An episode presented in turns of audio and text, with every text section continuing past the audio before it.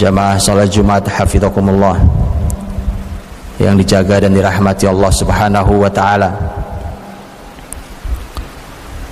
Syukur yang berlipat ganda ketika kita oleh Allah Subhanahu wa taala masih ditakdirkan berada di antara hamba-hamba yang soleh masih diizinkan untuk mendatangi rumah Allah masih bisa menikmati zikir, munajat, salat dan seluruh amal ibadah yang mulia.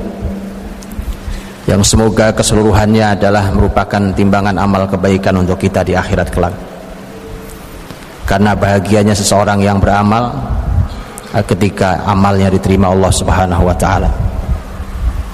Salam dan salam semoga teratur pada Nabiullah Muhammad sallallahu alaihi wasallam sang pendidik yang agung yang telah mendidik generasi-generasi istimewa tidaklah Rasul wafat kecuali Nabi Shallallahu Alaihi Wasallam. Dalam hitungan seorang ahli sirah nabawiyah Syekh Dr. Munir Ghotban rahimallahu taala. Tidaklah Rasul wafat kecuali Nabi meninggalkan 2000 pemimpin. 2000 pemimpin. Sebuah karya dari kerja selama kurang dari 23 tahun dan 2000 pemimpin itu cukup untuk memimpin bumi ini. Bukan Arab bukan Jazirah Arab. Tapi untuk memimpin bumi ini. Mengembalikan cahaya Allah di buminya. Dan yang perlu menjadi perhatian besar buat kita. Ketika seluruh ajaran Islam sampai kepada kita melalui jalur para sahabat Nabi Shallallahu Alaihi Wasallam. Baik dengan Al-Qur'annya ataupun hadis Nabi Shallallahu Alaihi Wasallam. Yang mungkin luput dari kita adalah data bahwa hampir 67 persen hampir 67 persen hadis Nabi Shallallahu Alaihi Wasallam sampai kepada kita dengan jalur periwayatan sahabat-sahabat yang kecil usianya. Bukan sahabat tua. Bukan sahabat sesenior Abu Bakar bukan sahabat sesenior Umar bukan sahabat sesenior Utsman. Tapi sahabat-sahabat kecil usianya. Hampir 67% periwayatan hadis sampai kepada kita berpusar hanya pada tujuh sahabat kecil empat orang dari Mekah tiga orang dari Madinah. Yang empat orang dari Mekah yang satu dari Yaman. Dan ini adalah perawi hadis terbanyak yang kita ketahui sahabat mulia Abu Hurairah radhiyallahu anhu yang meriwayatkan 5374 hadis yang sampai jalur kepada kita. Kemudian satu-satunya wanita yang istimewa dalam sepanjang sejarah wanita Islam adalah Ummul Mukminin Aisyah radhiyallahu anha. Sebagai ilmuwan terbesar Islam tak ada duanya dalam sepanjang sejarah Islam sampai hari ini. Kemudian sahabat kecil Abdullah bin Abbas radhiyallahu anhu yang Rasul wafat saja umurnya baru 13 tahun perawi hadis yang sangat banyak. Juga Abdullah bin Umar yang ayahnya saja Umar bin Khattab Abdullah bin Umar yang juga terhitung masih sangat kecil. Walau usianya di atas Abdullah bin Abbas ini adalah empat orang yang berasal dari Mekah. Yang periwayatan hadis berpusar di mereka. Adapun tiga yang dari Madinah orang paling hebatnya adalah khadim Rasulullah sallallahu alaihi wasallam pembantu Rasul Shallallahu Alaihi Wasallam yang sehari-hari membantu harian Nabi SAW yang dititipkan oleh ibunya kepada Rasul ibu yang cerdas menitipkan anak pada orang soleh dan berilmu. Dititipkan ya Rasulullah ini anakku Unais. Maksudnya adalah Anas Anas bin Malik. Biarkan ia membantumu dalam seluruh hidup ke keperluanmu hari-hari dan Anas bin Malik akhirnya menjadi perawi hadis terbanyak di kalangan para sahabat Ansor, sahabat Madinah. sahabat mulia Anas bin Malik radhiyallahu anhu. Dan kemudian dua yang lainnya dari Madinah adalah sahabat mulia Abu Sa'id Al-Khudri radhiyallahu anhu dan sahabat mulia Jabir bin Abdullah radhiyallahu anhu. Hadirin dirahmati Allah. Apa pentingnya data ini tidakkah kita melihat Al-Qur'anul Karim? Ketika Allah Subhanahu wa taala memberikan sosok tak ada duanya dalam penegakan tauhid bahkan ia menjadi lambang tauhid itu Nabiullah Ibrahim alaihissalam dengan seluruh ujiannya Allah wa idibtala Ibrahim rabbuhu bikalimat fa'atammahun seluruh ujian Allah lulus dengan sempurna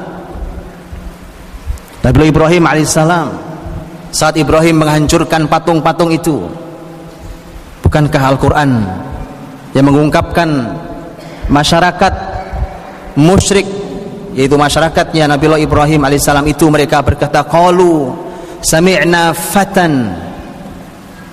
Mereka berkata kami mendengar ada fata anak muda. Yuqalu lahu Ibrahim namanya Ibrahim Ibrahim alaihissalam usianya usia fata. Saat dia sudah memiliki iman yang sangat kokoh tak hanya iman dalam dirinya dia tidak rela masyarakatnya berbuat kemusyrikan dan dihancurkan dengan penuh kesadaran bahwa yang dilakukannya berisiko sangat amat tinggi dan terbukti Ibrahim dibakar. Apa usia tua? Bukan. Usia fata. Usia pemuda bukan satu-satunya ini dalam Quran melimpah hal ini. Bukalah kembali kisah Nabiullah Yusuf alaihissalam saat digoda oleh wanita penguasa istri penguasa yang punya kuasa yang punya harta. Bahkan wanita yang cantik mungkin paling cantik di zamannya. Saat digoda berapa umur Yusuf alaihissalam Quran kembali mengungkap dengan kata fata. Wa qala niswatun fil madinati imra'atul azizi turawidu fataha. Ketika para wanita menggunjing istri penguasa mereka itu menggoda fataha menggoda anak muda yang melayaninya. Usia anak muda saat usia muda Yusuf berani berkata qala ma'adallah. Yusuf yang muda yang nyaris tak bisa kita lakukan hari ini. Semoga Allah lindungi kita dan generasi muda kita. Yusuf yang masih muda syahwat yang menggelegak sebagaimana anak muda di hadapannya wanita yang aman. Dia kunci semua pintu. Wa abwab wa qalat haytalak. Ditutup seluruh pintu-pintu dengan aman bahkan dia wanita penguasa cantik sekali. Dia punya segalanya. Tapi Yusuf dituntun Allah dan berani berkata qala ma'adallah. Kata Yusuf aku berlindung pada Allah. Innahu rabbi ahsana maswai. Innahu la yuflihu zalimun. Itu pula yang terjadi pada kisah ashabul ukhdud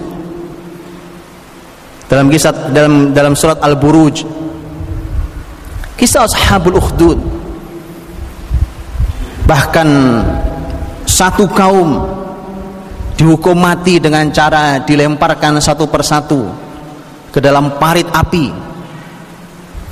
Karena mereka beriman kepada Allah. Wa manaqamu minhum illa ayyuminu billahil azizil hamid Tidaklah mereka begitu bencinya kepada masyarakat ini kecuali karena masyarakat ini adalah masyarakat yang beriman pada Allah Subhanahu wa taala. Pun sama seperti hari ini. Apa yang membuat mereka benci kepada kita bukan karena suku kita, bukan karena harta, bukan bisnis kita, bukan ras kita. Karena kita beriman pada Allah Subhanahu wa taala. Allah catat dalam Quran. Bagaimana masyarakat besar itu tiba-tiba bisa masuk Islam? Karya satu anak muda satu anak muda, bacalah dalam kitab tafsir. Satu anak muda yang berhasil menghantarkan dengan izin Allah hidayah ke dalam hati masyarakat itu kemudian mereka beriman. lihatlah bagaimana seorang anak muda berhasil mengantarkan hidayah ke masyarakatnya bahkan surat yang kita baca dan disunahkan dibaca di dalam di hari atau di malam Jumat soal kahfi juga seperti namanya ashabul kahfi. Allah Subhanahu wa taala berfirman fityatun amanu bi rabbihim wazidnahum huda. Yaitu para generasi muda mereka semua anak muda yang melarikan akidah mereka melarikan menyelamatkan agama mereka dari fitnah yang tidak ridho menggadaikan akidah mereka dengan pemurtadan mereka lari masuk ke dalam gua ketika tidak ada solusi yang lainnya Berapa usia mereka? Fityatun. Mereka anak-anak muda semua. Amanu bi rabbihim wazidnahum huda. Mereka beriman kepada Rob mereka dan kami tambahi kepada mereka petunjuk. Nabiullah Musa alaihissalam. Nabi Musa alaihissalam. Dalam masih dalam surat Al-Kahfi. Ketika Nabi Musa diperintahkan Allah untuk belajar kepada orang soleh Musa tidak sendiri. Musa ditemani oleh seorang anak muda. Allah berfirman wa idh qala Musa li fatahu ketika Musa berkata kepada anak muda yang bersamanya wa idh qala Musa li fatahu ketika Musa berkata kepada anak muda yang bersamanya Para ulama tafsir menyampaikan bahwa anak muda ini namanya Yusha bin Nun. Anak muda yang membersamai Nabi, membersamai orang soleh dan orang berilmu itu.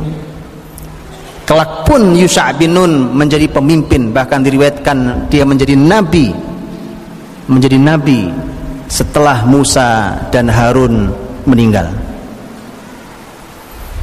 Hadirin dirahmati Allah Subhanahu wa taala. Tidak berhenti sampai di sini. Begitu banyak datanya dan disimpulkan oleh kalimat yang disampaikan oleh Imam Ibnu Katsir dalam tafsirnya. Imam Ibnu Katsir dalam tafsirnya ketika menafsirkan kata fityatun amanu bi rabbihim wazidnahum huda. Beliau menyampaikan kelebihan anak-anak muda. Dan setelah itu beliau mengatakan walihada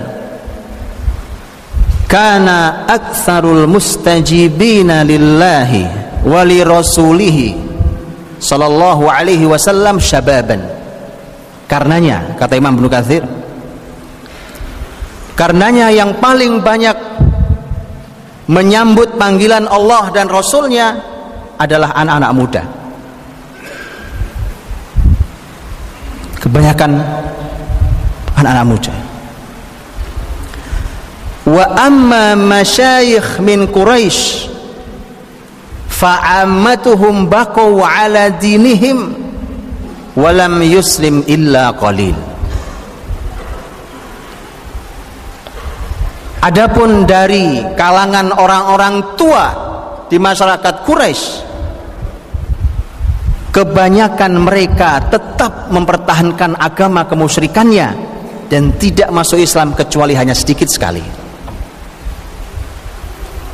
Imam Ibnu Katsir bukan hanya seorang ahli tafsir. Beliau ahli berbagai macam ilmu di antaranya ahli ilmu sejarah. Karenanya kitab Al-Bidayah wan Nihayah hanyalah salah satu karya sejarah yang kita tahu luar biasa. Ketika beliau simpulkan itu, maka silahkan dibaca dalam data sejarah Nabi Muhammad sallallahu alaihi wasallam tidaklah peradaban dipikul kecuali oleh generasi muda Sepuluh sahabat Nabi yang dijamin masuk surga yang merupakan orang-orang awal Abu Bakar, Umar, Utsman, Ali Abdurrahman Zubair, Talha Abu Beda Said Nam'az ketika sepuluh sahabat yang dijamin masuk surga ini kita melihat data usianya sangat luar biasa dan istimewa. Berapa yang anda bayangkan tentang usia mereka? Orang-orang awal yang ada di sekeliling Nabi dan kelak mereka semua pemimpin. Kepemimpinan hanya berputar di antara mereka. Bahkan ketika Umar meninggal Umar menyerahkan kepemimpinan agar muslimin hanya memilih di antara mereka saja yang masih hidup saat bersama Nabi mereka bersama Nabi pertama kali mereka. Hadirin dirahmati Allah yang usianya berkepala tiga hanya tiga orang. Yang usia berkepala tiga hanya tiga orang Abu Bakar, Uthman, Abdurrahman bin Auf.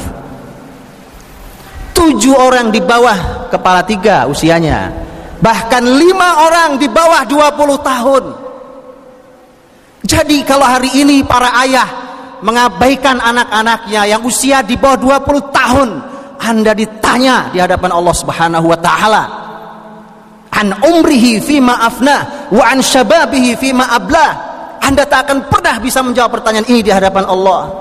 Anda berikan mereka permainan gadget yang melalaikan. Mereka dihabiskan mereka habiskan waktunya malam harinya untuk kesia-siaan. Bahkan naudzubillah untuk kemaksiatan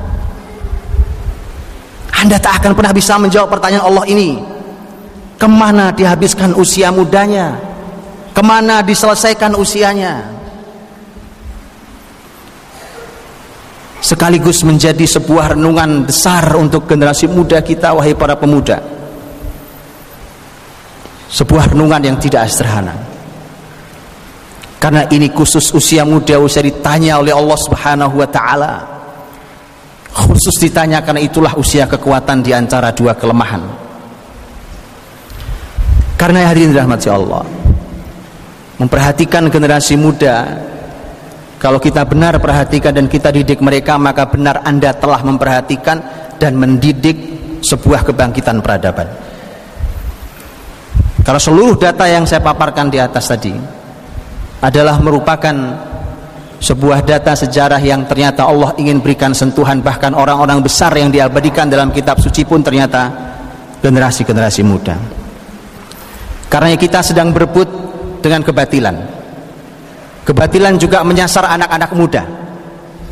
Kalau yang hak diam saja, maka anak-anak muda akan diambil oleh kebatilan. Karenanya mari kita berlelah-lelah. Karena yang batil pun siap berlelah-lelah.